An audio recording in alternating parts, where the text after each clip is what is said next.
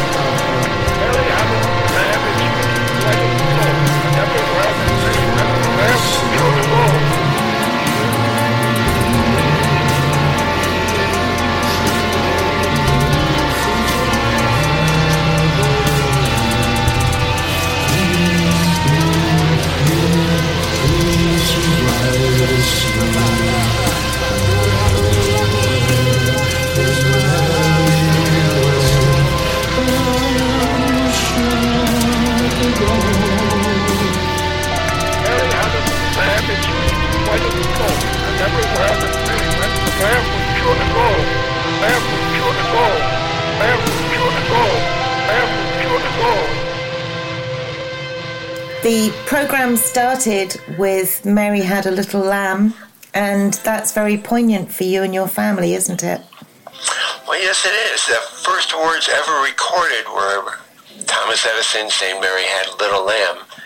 And he's my great great grandmother's famous little brother. He, uh, he did well.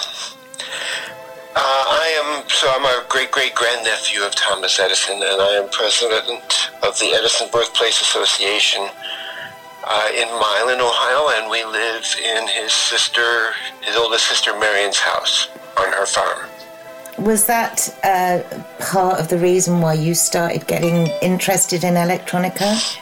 I don't, not necessarily. I got into electronics because by the time I turned 21, I didn't have a skill and I said, I need to do something. And a friend of my father said, you should know how to do something with your hands. And I was good in math and science, and it looked like electronics was going to be big. This would be in like 1979. And what year did you join Ubu? Mm, 94. Um, but you had a long history with them before that, right? You went to school with David's brother? David's little brother Alan and I went to school from kindergarten through high school. I remember David when I was about first grade. He'd be about sixth grade. And when you're a first grader, a sixth grader is like, a, you know, like almost an adult. You know, they're like what, twelve? but uh, David was an imposing figure back then. It was like, that's Alan's brother. And his dad also taught you, didn't he? Yeah, I had his dad for English. I knew some people who had helped finance the early first two Pere Ubu 45s, the Ernsts. And uh, one of them said, oh, you got to take David's dad. He's such a cool guy. So I took his dad for, I had him for a couple of classes. He was a teacher at Tri-C Metro. He was really tough. He was really good. He was really fair. But he did not care for slackers or, you know, people who just didn't try. He had high standards. Yeah. I heard once he could speak seven languages fluently, from Arabic yeah, obviously the French, Italian, Spanish, but I think it was Arabic and I don't know if Japanese was in there. I don't know. I'm just speculating. Pretty neat guy. I mean, he, he looked like Orson Welles. He was real quiet. Yeah. Uh, but Ubu was hitting Europe at the time, and he, David would be often on the cover or the whole band. I specifically remember David on some, on like uh, New Musical Express or Sounds. He'd be on the, the front page of the music newspapers. And I'd take him into his dad, and his dad would like, well, thanks. No one else, no one shows me these. I think so he was pretty cool. proud of Dave. Um, so when did you hit first hear Pere Ubu? Oh, I'm guessing it was November 11th, 1976. You're guessing it was November the 11th. On a Thursday. I went to Hideo's Disco Drome, later known as the Drome, a record store done by John Thompson and some other, or John was the, the owner operator, but there was some really great people who worked there. Uh, Peter Laughner worked there for a while. The 45, 30 Seconds Over Tokyo came out, and it was in the rack, and Johnny was like, oh, you can buy the record for $1.98 and you get two songs. or for $1.50 tonight, you can go see him play a whole set. So I'm pretty frugal with my money. I didn't have much then, and uh, I opted for the full set of music, and I went down to the flats by myself. It was a pretty dark place. It was kind of scary at the time. Um, it was not a hangout. It was where the homeless people lived sometimes, and you know, you're in the abandoned warehouses and stuff, and this was at the end by the mouth of the river, a place called Pirates Cove, and a few cars parked out front. And you go in and you pay your dollar fifty, and I heard the most wonderful music. These people who looked rather normal, playing the most not abnormal but unique, unique music. That, that that wasn't weird, and they, they didn't look weird, but they just had this total different approach to stuff.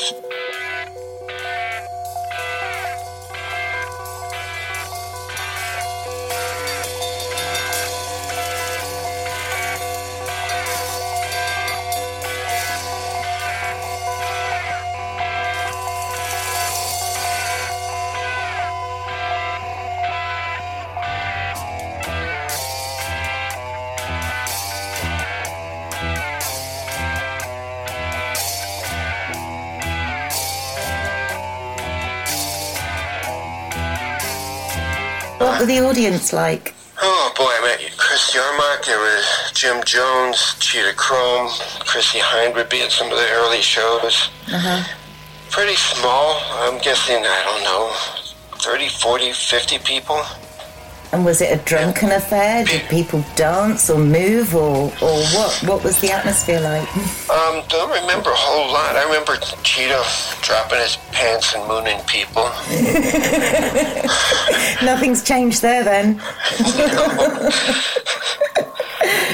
I would go, as you walked out, a lot of the band, I'm thinking it would be like probably Tom, Scott, and Tony and would be at the door and say thank you for coming and drive safely. And it was like they weren't aloof rock stars. They were just really nice, normal kind of people who just did things in a totally different way that was so exciting. Alan, watching him play, looked like he's almost flying a plane, just standing there turning his knobs, you know? Yeah and just doing these amazing sounds. I had been in a bad car wreck at one point and uh, put me in the hospital for three months. My mom would go to the Drome to buy records for me, and Peter Laughner would recommend different stuff for me. So she was like, oh, he's such a nice guy. I had a small settlement, and I, I talked to Alan about what kind of synth I was looking at either getting a Buchla or an EML. And he was like, EML, EML. And I had gone to Pye Corporation, which was a synth place in Cleveland uh, basically one guy, David Yost, worked there, and Buzz, and you walk up these steps, and you walk in this room, and there's all these synths, and they're blinking lights, and he's in the back room with solder and fixing stuff, and it's got that smell of warm resistors and red blinking lights, and these amazing sounds. I said, how'd you learn this stuff? And he said, I took electronics. And I was like, well, I guess that's my path. because this is just so exciting and what I want to do. So it was so, a wise choice, by the way. So, how does that fast forward to you being asked to join Pere Ubu? I've been asked to join Home and Garden, which was Scott Krauss. Tony had left Home and Garden at that point, but that was Scott Krauss and Jim Jones and singer Jeff Morrison. And Michelle Temple and I both started the same night. I've been in Home and Garden for some years. Ubu had restarted up. Scott was playing with Pere Ubu and they need somebody to replace Tony, and they asked me. And I was recently married. I don't know if I had Alex yet. I think my daughter had been born, maybe not. And I was just like, oh, I got this job, this farm, I'm married. I can't do it now. And they asked again. That was when Garo came on. Then they, Garo left, and Scott asked me again. And I said, oh, I, I just, I, I, I can't, you know, I got all this stuff going on. And that's when they asked Eric Drew Feldman. And then Eric did some work with Pixies and left. And Scott asked me again, and then my wife Linda was like, you know, this is what you want to do. They've asked you. This will be the third time. They're not going to ask, keep asking you. Hmm. If you want to do this, you better do it. So I said yes, and I got asked to go to the. Uh, it was recording Ray Gun Suitcase. It was really nice because I'm playing with Jimmy and Michelle. We didn't have a drummer for the, the record. Scott Krauss had opted at that point not to be in it. It was just so nice playing with Jimmy and Michelle. Like we did the song Horse was just us live track just playing. And I remember David had a wireless remote and turned on the recorders as we were just playing. And it came out to be the song Horse.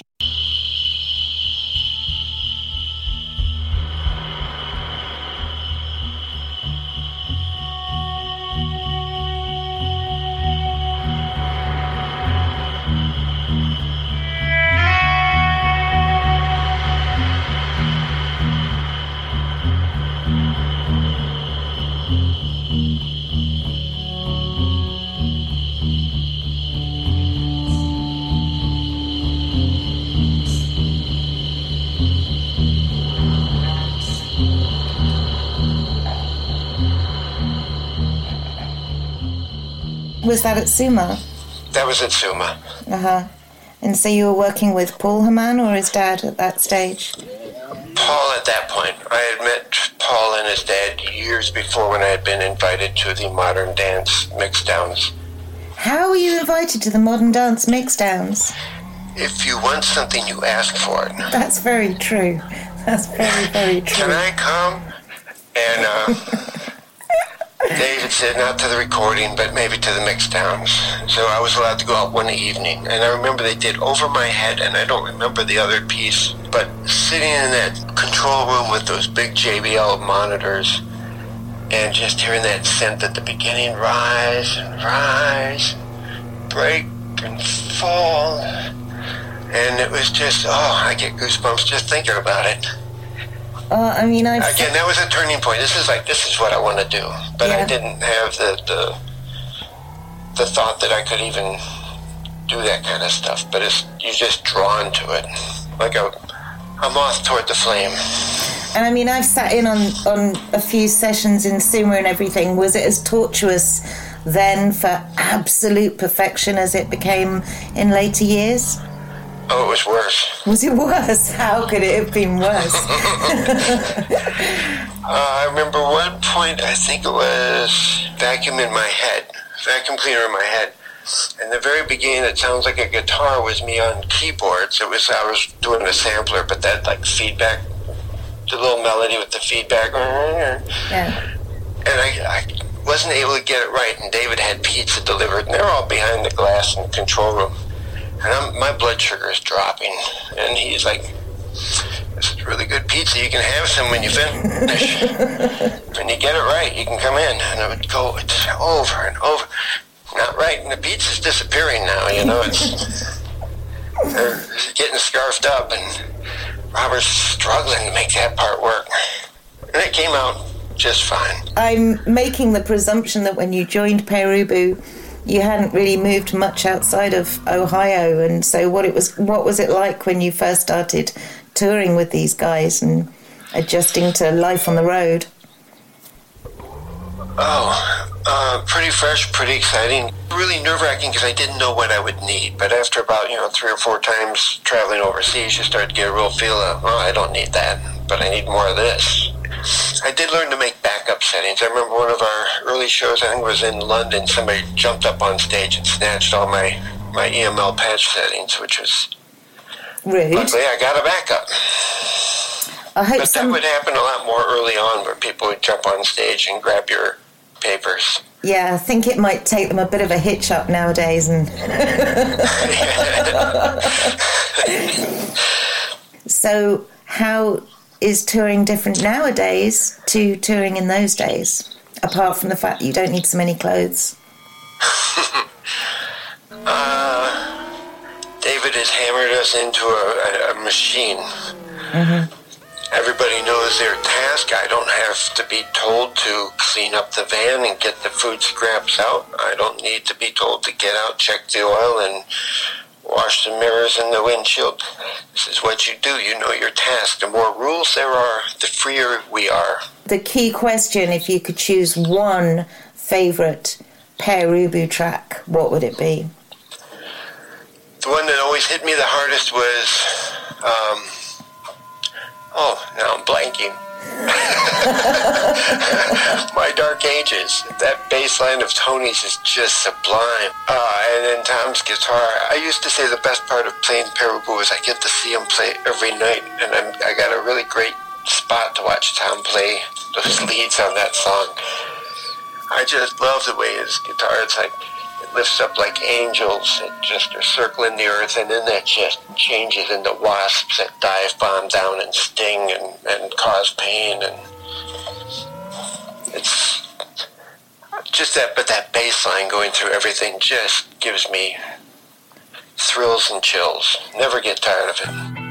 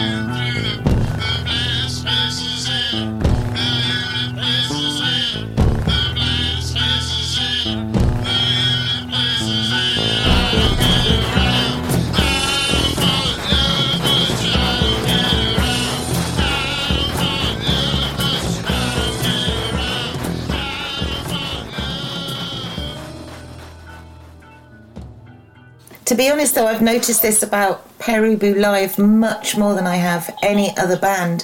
Nearly every show, or at least every tour that goes out, the musicians are so free to make the song whatever it's going to be in that moment that it does sound different. Sometimes it sounds better than the studio album, you know, and oh, I often think it does myself. Yeah, yeah and that's well, not there's just that edge of liveness because we don't. I'm not to play parts, you know. I don't play the same. Some things you do, like I said, the repetitious part on on my Dark Ages, but other times it should be fresh and exciting. And it is definitely. It's not. Yeah, it's supposed to be in the moment, live every night. Yeah. I think one big thing of that is we don't rehearse hardly at all you're supposed to know your parts when you show up, and it's just a run through thing for, for timing pretty much a lot. Uh, uh, you know, you got to tweak some guitar parts or something, but for the most part, you're supposed to know your your what you're doing when you show up. Yeah. It's not the time to start learning the song. So you tell us about the new album. Oh, I really like the new record. I didn't. I had it was difficult at first, but I, I really grew to like it, and some tracks just really stand out. And it's funny, I was down cleaning the donkey, st- the horse and donkey stalls one day, and I got this melody going through my head, and it's like, what is that? I really like that song. It's like, oh, that's Keith's guitar part. and it is completely different from 20 years, isn't it? Completely different. As most Ubu records are, they're completely different than the one before them.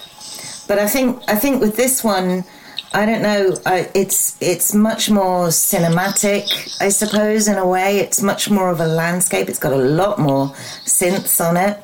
A lot more synths. Mm, that's worth bonus points right there, isn't it? What What's your high point of the album? Oh boy, there's some songs that really just stick with me. I just love the hooks or the the pieces because they'll start repeating in my head, and I'll think I have to think, yeah, what who is this? Oh, that's the new Pere Ubu record. Uh, pop radio really sticks out for me. Uh, World as We Know It, Fortunate Son, and Road Ahead, all for me are real standout tracks.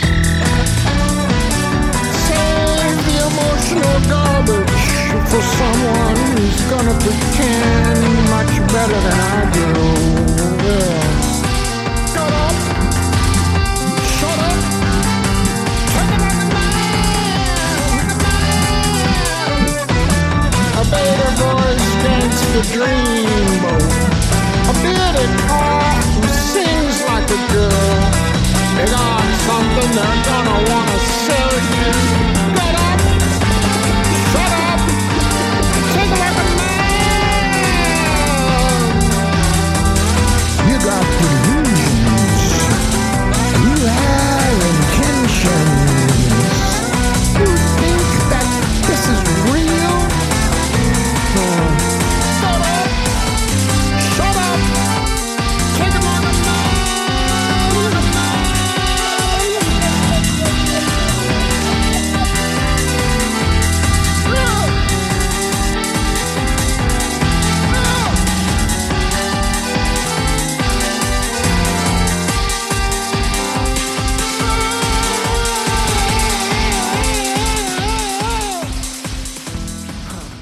Really does have um, a weird tribal industrial tone pretty much all the way through it. There's some pretty long tracks on there, and of course, Pere Ubu have always had that.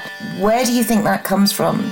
Boy, if you spend a lot of time in Cleveland, especially probably in the 60s or 70s, it was a big industrial town and it was starting on its decay.